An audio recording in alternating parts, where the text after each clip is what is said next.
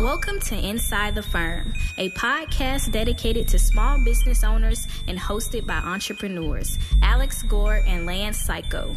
Each week, they take you on their journey of how to start, run, and grow a business by bringing you inside their architecture and real estate development firm. Get a behind the scenes tour of how these business leaders manage their clients and foster company culture while creating new and innovative projects. And now, your hosts, Alex Gore and. Okay, welcome to Inside the Firm. We have a treat for you, and that is that Lance is gone.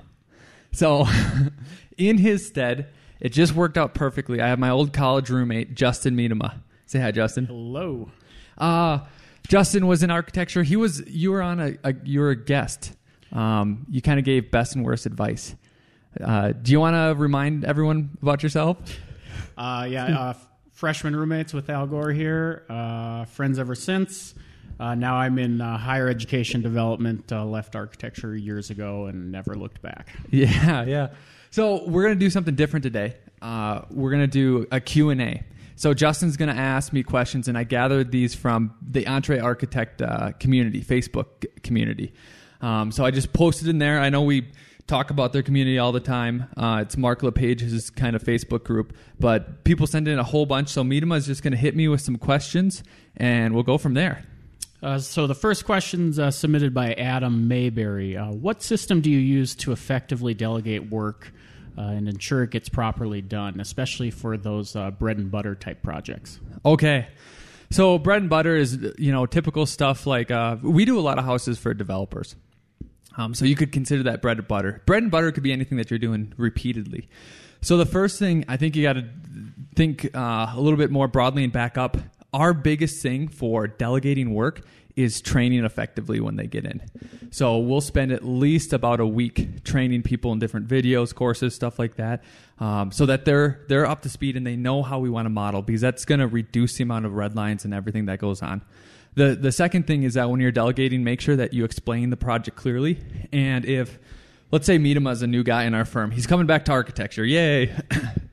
and I would try to bring him on the meetings with, with the client or have the have him there taking notes so that he understands what's going on because I find the big problem in, in delegating is that this even happened this week. I thought I was being clear and then I get something back. I'm like, why are these numbers this way? They were making a spreadsheet for me, calculating some stuff. Um, and they're like, oh, I thought you were talking about this kind of wall versus this kind of wall. I go, okay, you know, it is as easy as it sounds. Like being clear is actually hard. It's it's it's weird. And then the third thing is that um, you're going to have to do red lines and and that and know that when they say something's done, they're going to give it to you. And you think that you're going to just look over and turn it over to the client. It's not true, and you shouldn't think like that. You should plan in to do your red lines and then hand it back. Even if you think, oh, this was very small. Because again, there's always that miscommunication. People are different and make them do the red lines instead of you just doing it. Because if you just take over and if you just do their, let's say five, I don't quote unquote mistakes, then you're going to have to do that forever. So discipline yourself to do red lines and give it back to them. And feel free if you if something pops in your head, feel Will free. do, will do. Okay, this next one's uh, submitted by a familiar name, uh, Lance. Uh, how do you put up with Lance and at the same time don't drink? awesome. So Lance sent in sent in a question. He literally sent in a question. Um, so funny. So I, I don't really drink t- uh, too much anymore. So how do I deal with Lance? And how I deal with Lance is that there's a difference, and you guys should know this if you have a partner or you're hiring uh, hiring someone. A difference between the veneer of a person and the core of the person, right? So the core of the person, whether they're a giver, whether they care about the project, whether they care about the team, whether they're there to help out and do the right thing, that's what you're looking for. The veneer of a person, they can be rough, they can be straightforward, they can be mean, they can, you know, and you don't want that, right? They they could, but it, the veneer could be a nice person, a you know, gregarious and all that. But if their core is selfish or taking or stuff like that, so that's where you really got to look. You got to keep that in mind too, because know that you have flaws also. So they're also dealing with that too. So that's how I do it. So he's good uh, beyond the veneer. Beyond the veneer, veneer just as he's taking a shot. No.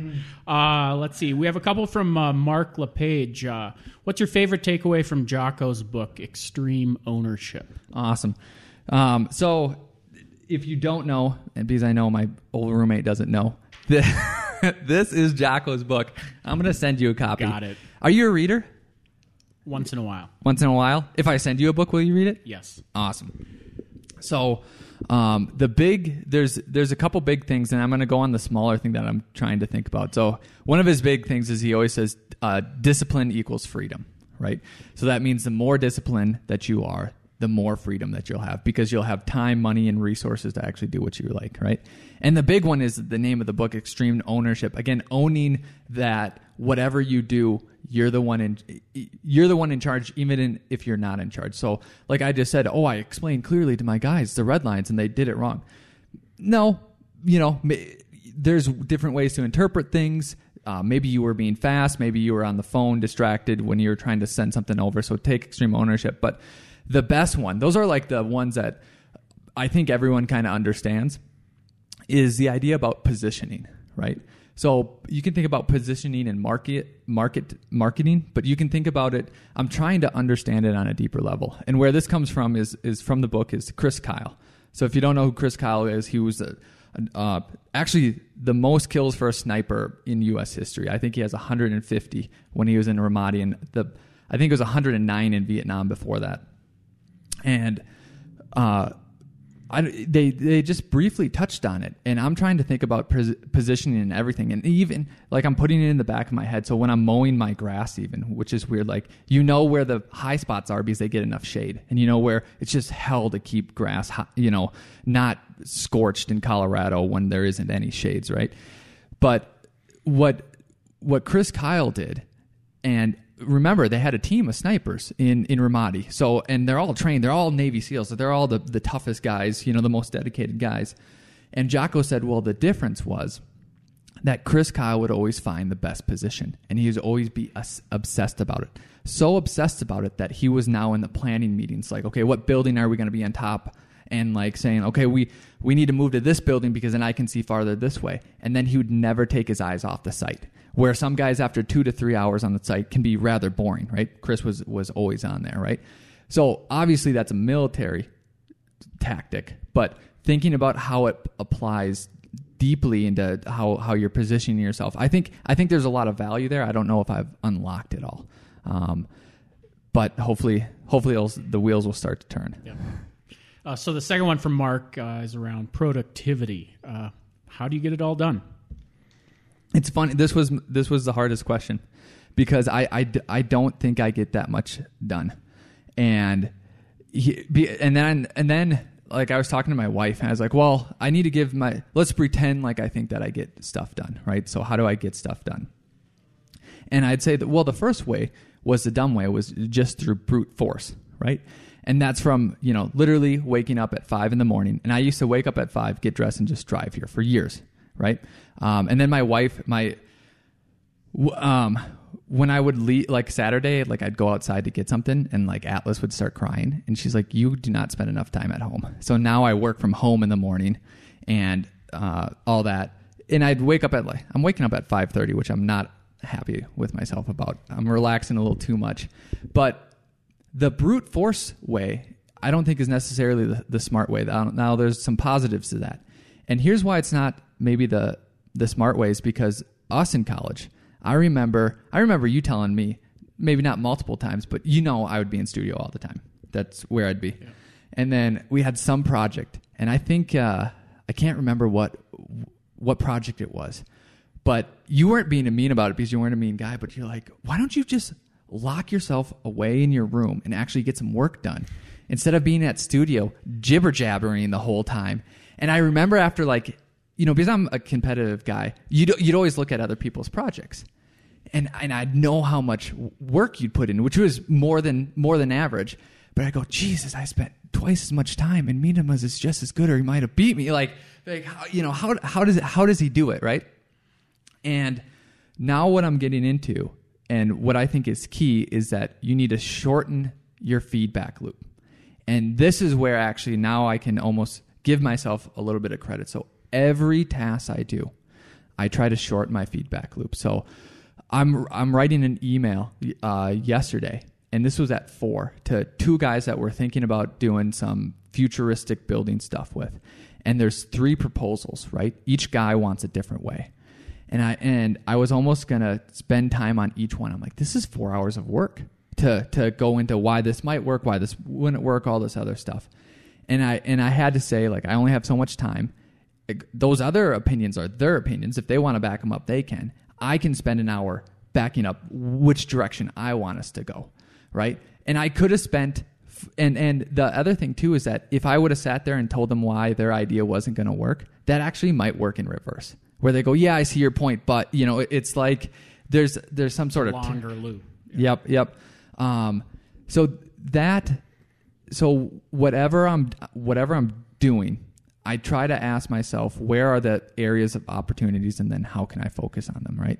So let's say we have a house and I know that the client is gangbusters about their kitchen, but doesn't want to spend $40,000 on windows, right? And windows I know make architecture look great, makes the space well.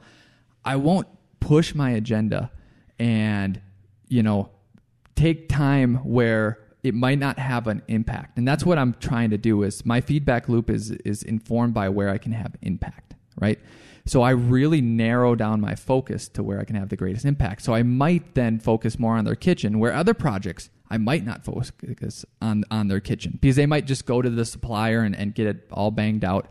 And I don't want to only just push my agenda because that's going to then uh, extend the amount of time that I have to work and I probably won't get my way. And then also, I'm being a little bit arrogant if I try to give them $20,000 window budget above what they're doing. And they might say it's nice. You might come back and say, hey, oh, yeah, we love it.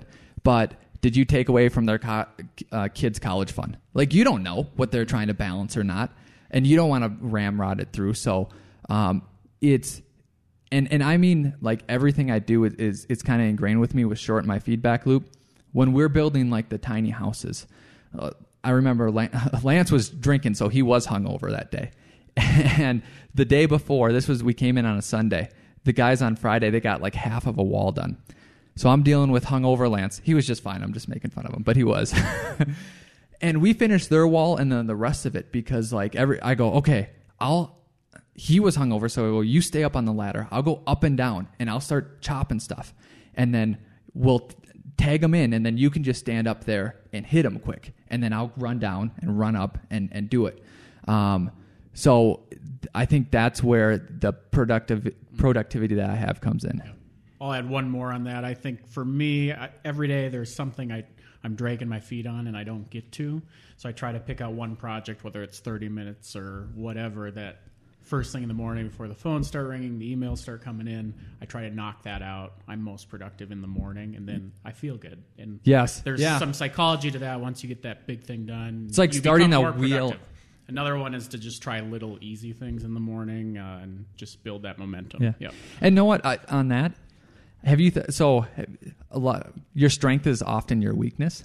So I, I was thinking about that. How how is it your weakness too? And and here's how it's my weakness is that if I don't care about something, I don't care about it at all. So we were walking from our apartment to to school one day, and somehow like we had to write a paper for something, and and you had it in your hand, and you're like you're like wow Gore. you go if you, you you said this you're like if if you don't want to do something you really don't do it so I, I was like give me that I look at oh yeah that's a crappy paper so like e- even um my my room my room would never be locked in New York City my parents came to New York and then they found my room and I was still in the subways and like I bet it's unlocked because it's Al's room right his apartment because I I just I didn't care right but now that I have a kid, like every night my room is locked, guns are up, you know, like so just know just know that there's a dichotomy to to mm-hmm. all these. Mm-hmm. So this next one uh, we have from uh, Rachel Preston Prinz. Uh, what can uh, the architecture profession do uh, to help architectural education? I profession of the education. Yeah, yeah. So if you're in the profession, how can you help uh, students in the education? Uh, I would say, and we, we've done this, uh, start going to your local university or tech schools or JUCO schools, whatever they call them, and see ask them how you can help out and propose a course. And propose a course on a real project. Don't go into school. This is just my opinion, right? You don't have to take it. Excuse me. But go in and propose a course on, let's say you do hospitals, or let's say you do um, Home Depots, or whatever. Honestly, kids are yearning for a real, real feedback. They want a real feedback loop too. They realize that there's a disconnect, even though some of these renderings and are some of these projects are fun. And then if they say no or hey we don't they'll probably be nice about it they'll just say we're, we're full do it do it every year because what i've noticed is that sometimes schools will hire just because they're they're in a pinch and they need someone and they don't have one and it just might have not have been the right fit at that time so you can influence by just going and, and actually teaching something real Great. Uh, next question from Josh uh, Kunkel. What accounting uh, and time tracking, et cetera, or setup do you all use here? That that one's easy. Um, we track our time with Toggl. It's it's free. You can you know pay more if you want more features, but we use the free version. And then QuickBooks. So QuickBooks is the other one. Okay. And then one uh, more, or last one from uh, Malud Masoudi. How um, do you adapt BIM into an architecture firm? Okay. Um, so let's say you're you're gonna adapt BIM. I just had someone that used to work for us part time came in and uh, gave us some beer and then asked this same question. And she's younger. So what's happening a lot is that some of the older guys are saying, "Hey, young person, just implement BIM." And I'm like, well, that's that's a tall task for them. So I, I don't know how old this person is, um, but even if, if if you're a little bit elder, the first way, and I don't think every firm can do this, is that, but the first way is to get everyone trained in Revit when you're implementing BIM. Because once you get trained in a system, now everyone can talk. And now when everyone can talk, what you want to do is you want to build up your template, right? Or your templates. You could have a residential one, a commercial one, or both if you do both, right? If you do sports facilities, you might have a sports facility one. You know, you could have one per the genre. But there's so much knowledge locked into your firm that unless everyone's talking, that you're not going to get what you need out of that template. And then if everyone's not trained in a similar way, they're going to start this template and they're just going to mess models up. It's going to be a, a, a racket. It's going to be absolutely terrible. So like you'll spend all this time making all this and then they'll go in there and they'll use their all AutoCAD or SketchUp ways and it will be a nightmare for you. So try to get everyone trained first, get everyone's input and then make make your templates. Now, it you might not be able to do that. So you might just be because they might say I'm too busy, we're not going to pay for everyone, whatever. So now do it in reverse. But now you can't get all that feedback because everyone can't help you out and talk the same system. But you're younger or maybe you're older and you just want to be fundamental and systematic about it. To implement BIM, you need to make a template. So ask for whatever template you're going to make, a resident let's just say residential one. Go to some people that have been there for a while and say, hey, what are your best, your four best residential projects? Ask for where they are and put them all into one folder. And then dissect each one of them, go look at each one, and then start from the bottom up and say, oh, what footers do we use? On all these four projects, make all those footers. What foundation walls do we use? Make those. What floor boxes do we use? Look at all of them. Make you can see where I'm going with this. Just just build from the bottom up all the way to the roof, and make your template from then, and then say, hey, here you go everything will be more familiar to them. Uh, you can even take the t- when you make a wall, right? There's a description. You can put the wall description in there. So when you tag it, you just tag it once and it, it's good to go. Um, and then I would say go somehow get everyone trained. Um, so yeah, that's how I think you should do it. Right. um, is that it for questions? That's all. Do you have a curveball for me? No, I'm going to put you on the spot. So, uh, speaking of that, that segues uh, into one thing that I've been working on for a while, and that is that is actually Revit training. So I put this question last for for this reason is that I just spent the majority of my mornings putting together a fundamental Revit course. and it's based off of residential. And it's based off of residential because everyone can understand a house. And once you understand the concepts of how these floors and these walls and everything goes together, then you can apply that to everything you're doing and you can build up from there. The thing that we do it di- differently is that we model like it gets built. So this is there's philosophy behind this course. And I talk about each section, I talk about the philosophy for decision making. So then if I don't answer a question or you're trying something new, you can think what was the philosophy and then follow that through, right? And the philosophy is model like it gets built. And the reason why you want to model like it gets built is that when people are learning, getting trained, then they know how the building's going to work. So then once they model it and get out there, it's going to match what they already did. So it will reinforce their, it will increase their feedback loop and make that feedback loop tighter. So then when they see something out in the field that they need to do, they know, hey, I'm not going to fake this in some way. I literally need to model how it's built. So I see something out there or they tell me something. Now I have to think in my head, process it, and then make it that way in Revit. So that's one of the fundamental philosophies. Um, the thing that's cool about this course, so I got to thank uh, Evan Troxel. Um, he, he's a ArchiSpeak podcast. You guys probably know about him. He told me to go get Teachable and pay Teachable to host it. And the reason why is that, and then he also told me break it down into like three to five minute little things. Um, is because Teachable will will track you and it sets it up and it's really nice so you can have your files and everything. So let's say you only have 10 minutes. So you watch one movie, it was seven minutes long, you go to the next one and you only get, you know, two minutes into it. It, it holds your place. And then you can search for the uh, the different things easily. You can say, "Oh, I forgot how to do a wall" or, or whatever, and it's only three to five minutes, so that you can find it more easily. Um, and then the other thing uh, um, about that is the other thing that we do different is that we don't just introduce the concepts of walls or floors to you. We have you build a whole project so that when you're done with it, you have a little mini CD set so you can understand the whole scope again. So you don't just understand little pieces or, hey, here's how you do a roof that isn't tied to anything. When you're making a roof, it's because you just made the walls. And how you made the roof is related to the ceiling because they're different parts. And if it's modeled how it gets built, you have your framing walls first and then your exterior walls on the outside because a lot of times they go over your floor box, right? Or your ceiling is on the inside of your studs.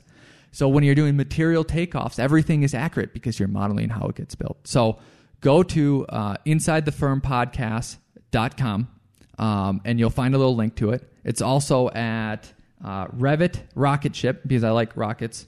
Uh, Revit Rocketship.teachable.com. Um, and then if you enter in 25 and then the percent sign and then dash off, you get 25% off. Um, so there's different ways to pay. There's the full amount, and then there's um, you know you can pay monthly and all that. And then there's like a VIP where you get some extra stuff. Um, so look into all that. Um, at least go look into it if you're thinking about transitioning to Revit, uh, because I think it will really help you. I, I'm actually really really excited about this course, and we we've had people take it, and then they, we've had people take this course before we, you know, announced it and let it out they were so happy. I'm not even lying about this that they flew out here to get even more training on their own dime. And then I said, as long as you're out here. Actually, they flew out here twice. so the first time I forgot, but the second time I said, I need to film you and like ask you like, what did you think? Blah blah blah. So if you don't believe me, you can you can see them. The two girls are awesome, and and they talk about it and and give you a little you know inside what they thought about it.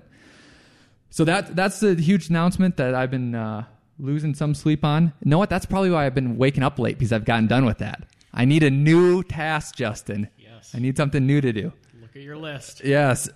um, so please do that. Uh, and then now uh, is a good time to break and, and let's go to Nick Reeds.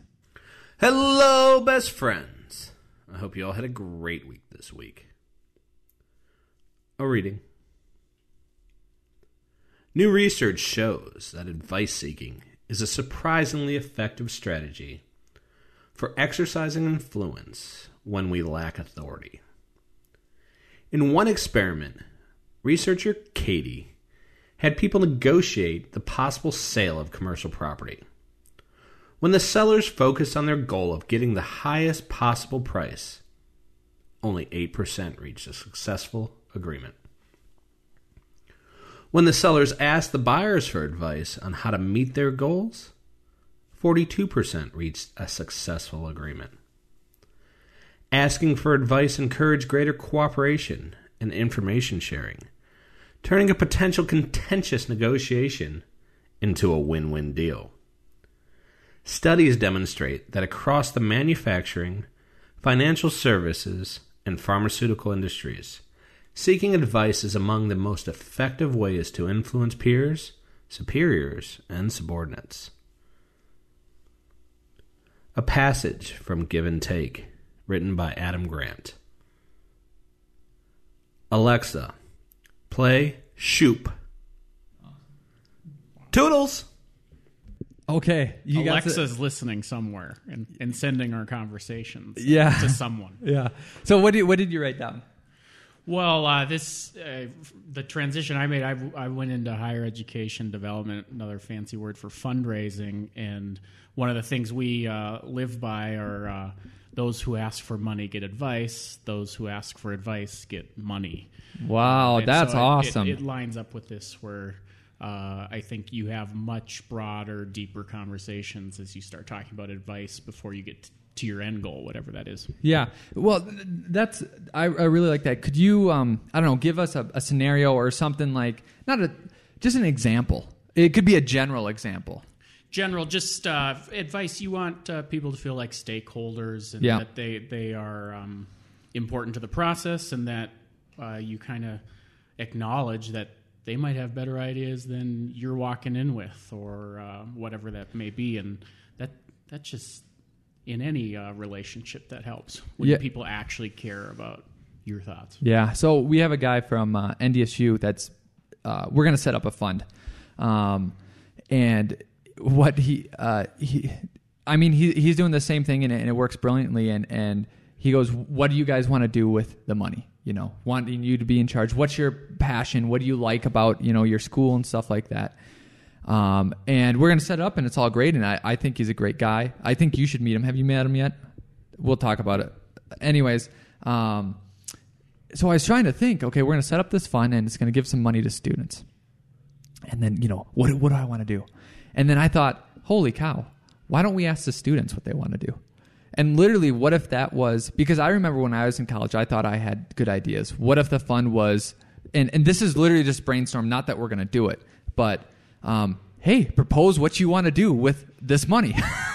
and then if it's a good idea, we'll give it to you, you know? yeah. Oh, that's my child. So we'll pause this, and my baby just came to the office. here. Okay, uh, so I know that was two seconds for you guys, but that was what 15 minutes of hanging out with Atlas at the office.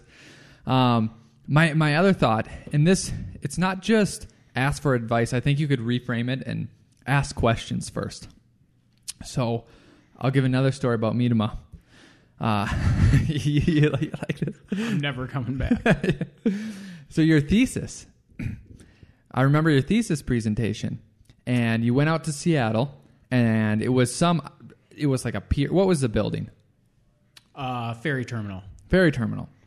And on it, on his presentation setup, he'll remember this better than me, but he basically went and asked. He talked to people, community people. I don't. Who were they? Uh, there's a port commissioner, which is an elected position, uh, developer, Yep. some locals, whatever, a mix. Yep. So it, this is so simple, but it's so smart. Is that when he was giving his presentation, he, you know, he said, "Okay, I went and talked to these people, and then asked them what they wanted, and then presented their, and then did that." So, like, how much does that shorten the feedback loop?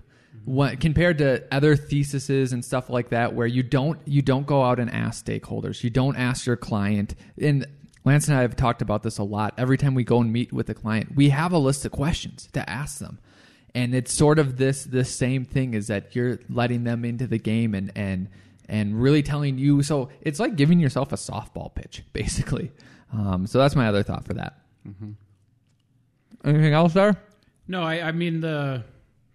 Yeah, when you don't have that authority, I think you're indicating to somebody you care a lot, and um, not that you could be manipulative about it, but uh, as you, I, I do agree with that. You're gaining the influence. okay last segment before we get out of here. Everyone's trying to get out for memorial day weekend or whatever you're doing. Uh, we'll bring in the guys for are jeopardy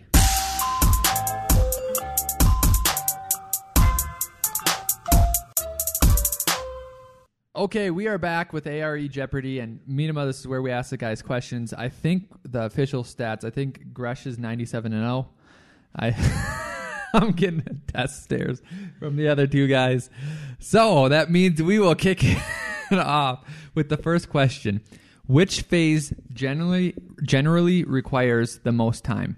A. The concept phase. B. Schematic design.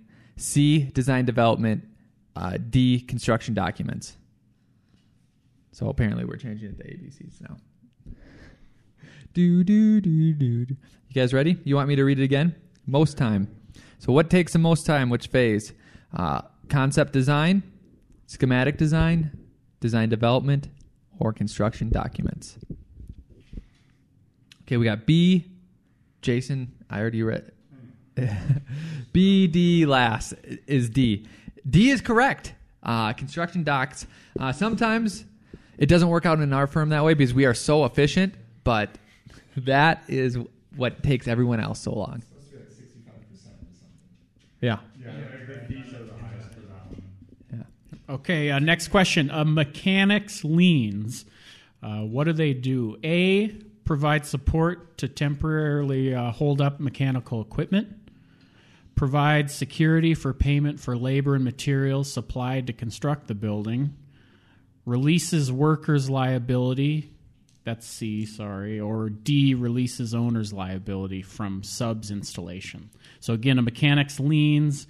A. Provides support to temporary holdup uh, mechanical equipment. B provides security for payment for labor and materials supplied to construct the building. C releases workers' liability, or D, releases owner's liability from subs installation. Do, do, do, do, do, do, do. Do, do, do, do. Boop, do, do, do, do. All right. C, D, and D. The answer is B. So this is this is why it was tricky. So two of them were related, yeah. but it wasn't either one of them. So that was uh, provide workers liability. Oh, releases workers liability. So what a mechanics lien is. Let's say you guys build my, my building and I don't pay you. You can put a lien on the building. It's called a mechanics lien. Architect can do it, engineer can do it, all that. And it's B provides security for payment for labor and materials supplied to the uh, to construct the building because you can't get your labor back, you can't get your materials back. So you can basically say, and what some people don't like about that. Let's say you you're a sub, and I pay the contractor, but he doesn't pay you. You can still do it because then it forces this whole conundrum and all that. But that's what it is. Okay. Yeah. Uh, question three: A sill sealer is normally located at a between the top of the foundation and the base of the wood sill plate. B at the base of the windows. C around floor drains. D at roof truss heel plates. So A between the top of the foundation and the bottom of the wood sill plate. Uh, B at the base of windows. C around floor drains. D at roof truss heel plates. A. A. A. You guys are right. Everyone wins on that one. Everyone's a winner. Are you, are you keeping score over there? Yeah, here? I'm keeping okay, score. Good. good. Okay, uh, last but not least, uh, Sir Christopher Wren is most known for a little. I'm thinking of Ronald Ramsey right now at NDSU. A little shout out to Ron. Uh, Sir Christopher Wren is most known for A. Westminster Abbey, B. St. Paul's Cathedral, C. Buckingham Palace, or D. The rebuilding of London after the Great Fire of 1666. Sir Christopher Wren, most known for A. Westminster Abbey, B. St. Paul's Cathedral, C. Buckingham Palace, or D. The rebuilding of London after the Great Fire of 1666. While you're thinking about that, I'll add secret answer E, which don't write this down. Uh, his his friend Robert Hooke said, "Since the time of Archimedes, there's scarce ever met. They like to talk weird back then. In one man, in so great perfection, such a mechanical hand and a philosophical mind." So you could have, wrote, if you would have wrote that all down, just declared you winner of winner of life. Okay, what do we got? What do we got? B A B. Um, so the answer is uh, D, ABCD, the rebuilding of London after the Great Fire of 1666. But I will give you B because he also did St. Peter's Cathedral. Paul's. St. Paul's. St. Paul's. So we, Jason wins. J- you won that one On a technicality. on a technicality, but I thought, I thought Gresham and I were tied. no, I got a zero for Gress. I was tied. You were tied. And you got technicality again. Yeah. no. Back. There we go. All right, thank you guys. It's the shirt. You got to wear the shirt. All right, thanks everyone. Hope you enjoyed it. Uh, again, if you want to support us, there's a couple ways that you can do it. You can go to, um, let me get the address here. It is Revit Rocket Ship um, at dot teachable.com revit rocket rocketship.teachable.com there you can look at the revit kind of summer course it's a summer course um, over the next couple weeks there's going to be some other podcasters and other people that you know that are going to be uh, in the course doing the course and uh, talking about it so join them this summer everyone's learning revit um, another a shout out to evolving architect dot com. Go take a look at what they're doing over there. Uh, there's videos. Uh, there's an email sign up, giving out great information. Um, a, a great place to to learn and, and start and know about the profession. Uh, shout out to evolvingarchitect.com. And again, hey, if you like this, you know, r- give us a rating, write whatever you want. Um, and if you do, I'll give you a PDF of our book, The C- Creativity Code. Uh, creativity Code. I can't talk. We got to wrap this up. Uh, AKG at uh, f9productions.com is where you can reach me. Thanks again, everyone, and we will see you next time.